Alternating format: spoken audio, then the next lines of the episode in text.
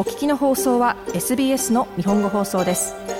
詳しくは SBS 日本語放送のホームページ sbs.com.au スラスジャパニーズへどうぞワールドカップが昨日開幕しましたが今夜は大会に向けて配信された SBS 日本語放送のポッドキャスト日豪サッカーの架け橋から A リーグクラブアデレードユナイテッドに所属する2人の日本人選手をご紹介します。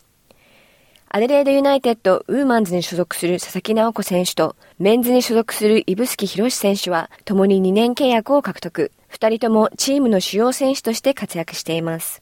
なお、このポッドキャストでは、シドニーを拠点に活動するサッカー選手でコーチ、そして YouTuber でもある寺本隆夫さんとお届けしています。まずは去る週末開催された A リーグウーマンズの開幕戦で、スタメンとして活躍した佐々木直子選手です。佐々木選手には昨シーズン A リーグに加入した際にインタビューをさせていただきましたが、この1年間を振り返ってどうでしたか？そうですね。昨シーズンは個人的に環境やレベルになれることに必死でしたし、うん、自分自身選手として成長するためには、まあ、とってもいい経験、いい一年だったかなって思います。それまで NPL で4年間活躍されてましたが、NPL から A リーグへと移った中、特に苦労した部分とかありましたか？やっぱ A リーグと NPL ではもちろんサッカーのレベルは違いますし、試合をする時期や場所も全く異なるので、やっぱり昨シーズンは環境にどう対応していくかとか、試合前の体調管理なども含めてとても気遣いましたね。移動があるってことですよね。そうです。移動とかもやっぱ前日に移動して、全泊して次の日試合とか結構大変でしたね。移動ももちろんそうですけど、NPL は冬がメインのシーズンなので、やっぱ寒いとか、あとはまあ基本夜の試合なので、A リーグは全く逆で、昼間だし、夏っていうとこで結構 大変でした。どっちの方が個人的にそのコンディションを作りやすいとかあったんですか？その季節、自分がプレイする中で。自分は夜型の人なの、人間なので、NPL の基本的に夜の試合の方がコンディション上げやすいというか、一番自分がいい状態で試合に臨めるっていう感じはしますね。2017年に高校卒業後、アデレードに来合された際には、実はサッカーが目的ではなく、英語留学が目的だったと聞いていますが、どのあたりからこれがサッカーへとシフトチェンジしていったんですか？正直今も特にシフトチェンジしたつもりはなくて、やはり CA を目指して英語留学しに来て、英語を学べる環境づくりとか、趣味としてサッカー、ローカルチームに加入して、で、そのチームがたまたま NPL で一番強いチームで、そこから3年間優勝と、個人的には MVP とか、ベスト11選ばれて、でもやっぱその結果が数字で現れる国なので、給料などもう少しずつ上がって、あいいお小遣い稼ぎかなと思って続けてたら、あの、去年、ユナイテッドから声をかけてもらい、シフトチェンジという、いうか、なんて言うんだろう、ユナイテッドのその期待に応えられるように、じゃあ頑張ろうっていうモチベーションにはなってますが、サッカー選手として今後もっともっとっていうのはもちろんなくはないんですが、もともとの目的、こっちに来た目的っていうのは今もブレずにいますね。今でもまだ CA を目指してるってことですか？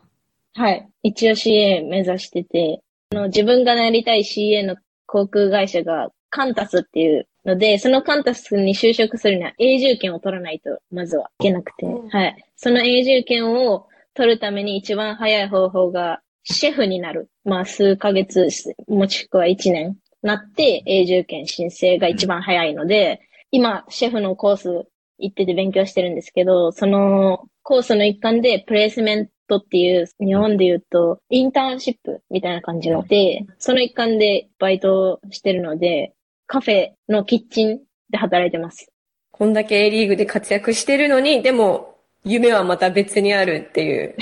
素晴らしい。一応。だって NPL から A リーグに行きたい選手って女子サッカー選手もたくさんいると思うんですよね。はい。もし NPL でプレイしている人たちに何か、こう、こういうアドバイスじゃないけども、なんかこういうことをしたらいいみたいなとこあるんですか？一つ思うのは、自分のサッカースタイルを変えずに、やっぱ強い自分のストロングポイントをやっぱ伸ばしていった方が、見てる人にはやっぱり注目されると思うので、もちろん弱点を改善するのももちろん大事なんですけど、ストロングポイントをいかに広めるかというか、見てもらえるようにするかっていうのが結構鍵かなって思ってます。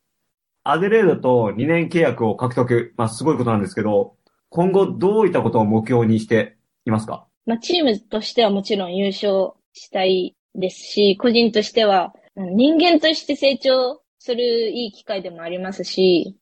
選手としては、まあ、安定した選手、欠かせない選手になれたらいいなって思ってます。続いて、メンズで活躍する指宿博選手にお話を伺います。指宿選手といえば昨シーズン、A リーグのデビュー戦でピッチに上がるや否や、いきなりの同点ゴールを決め、大変な注目を集めました。11月21日現在、指宿選手は5試合を終えて3得点をマークしており、リーグ内ではタイ2位につけています。まずは劇的なデビューから2年目、これまでの手応え、そしてチームの雰囲気をお伺いしました。チームメイトのすごく助けがあり、またね、チームスタッフもそうですし、オフィススタッフの助けもあり、すごく、あの、やりやすい環境で、今のところ順調に来てるかなと思います。すごく、この、温かい雰囲気で迎え入れてくれたので、ご飯もよく一緒に行ったりもしますし、アデレードはワイナリーも多いので、一緒にワイナリー行ったりとか、はい、いろいろと、そういったところもみんな、なんかすごく助けてくれたり、なんだろう、あの、ファミリーですごく居心地がいい環境を作ってくれるので、すごく助かってます。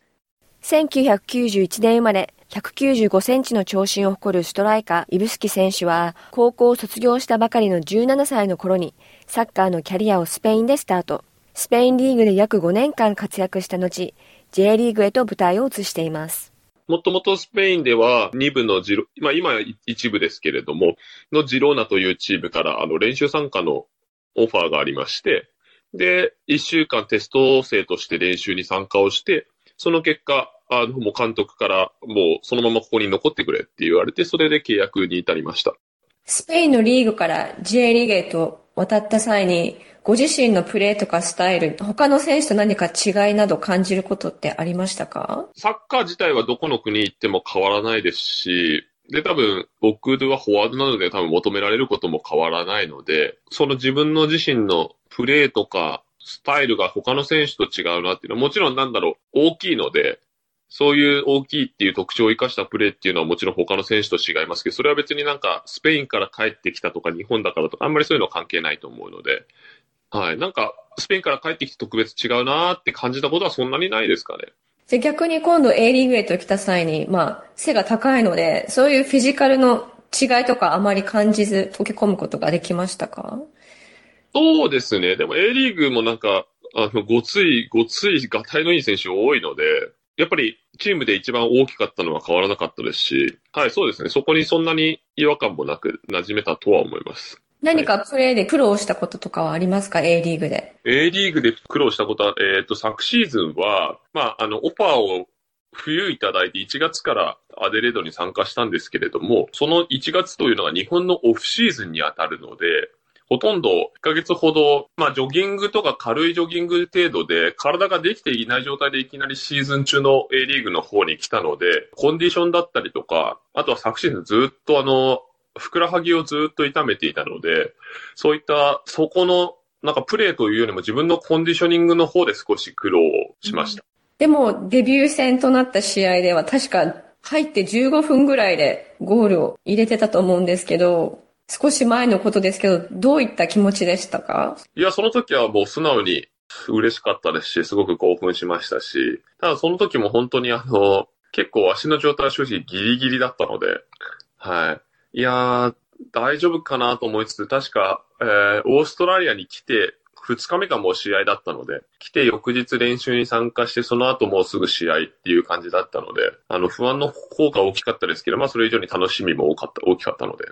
とにかく良かったですね。スペイン、そしてオーストラリアでも経験があるイブスキ選手ですけど、海外で成功するために何か大切にしてることっていうのはありますか？ある程度主張することですかね。はい。もちろん空気を読むこととかもすごく大事なんですけれども、やっぱり、まあ、ポジション柄フォワードですし、点取んないといけないですし、結果を残さないといけないので、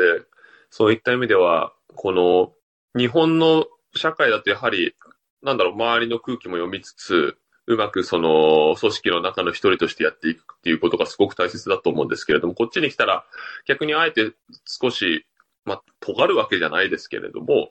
自分ってこういう人間なんだよとかいうのをすごくちゃんと主張することって、ちゃんと主張だけじゃなくて、まあ相手に伝えて、相手のこともちゃんとリスペクトしてあげることっていうのをすごく、あの、大事にしてます。なんか日頃意識してることなどありますか？えー、なるべく僕は自然体でいることは意識してます。まあもちろん、あの、アスリートなので、そんなに、まあもともと揚げ物とかも食べないですし、えー、お菓子とかもそんなに食べないですし、はい、っていう、まあ習慣はもともとあるので、そういったのがある上で、例えば、なんだろう、毎日これをこの時間に食べるとかじゃなくて、あ、お腹空いたなって思った時に食べたいものを食べるだとか、あの、もちろんベースがある上で、あ、これやりたいなって思った時にこれをやるとか、そういったなんだろう、自分の気持ちに素直でいるっていう、あ、今はこれやりたくないなって思ったら、やらないとか、そういったことを僕はすごく大事にしてます。今期の目標っていうのは何かありますか？今期の目標は、本当チームとして、アデレードユナイテッドとして、一つでも上の順位に行って、できることならみんなで一緒に優勝したいなって思ってます。オーストラリアに多くの子供たちがサッカー選手になりたくて日々サッカーをされてますけど、どのような練習をしたら少しでもその夢に近づけると思いますか？とにかく人よりもいっぱいボールに触るだとか、人よりもサッカーを楽しむことがなんか人よりもサッカーと一緒になんか触れ合う期間、時間が長いってことがすごく大事なのかなとは思います。はい、僕の場合はもう小学校の頃から毎日いろんなサッカースクールに通ったりだとか、たまあ確かに日本とオーストラリアだと環境も違うとは思うんですけれども、僕は日本の場合は毎日違うサッカースクールに通ってとかいろいろ、あの、まあ親のもちろん小さいので、親の助けで親の積極的な協力がありできたことなんですけれども、はい。とにかくボールを触ってましたね。今夜はアデレードユナイテッドで活躍する佐々木直子選手と指宿博選手にお話を伺いました。もっとストーリーをお聞きになりたい方は iTunes や Google ポッドキャスト Spotify などでお楽しみいただけます。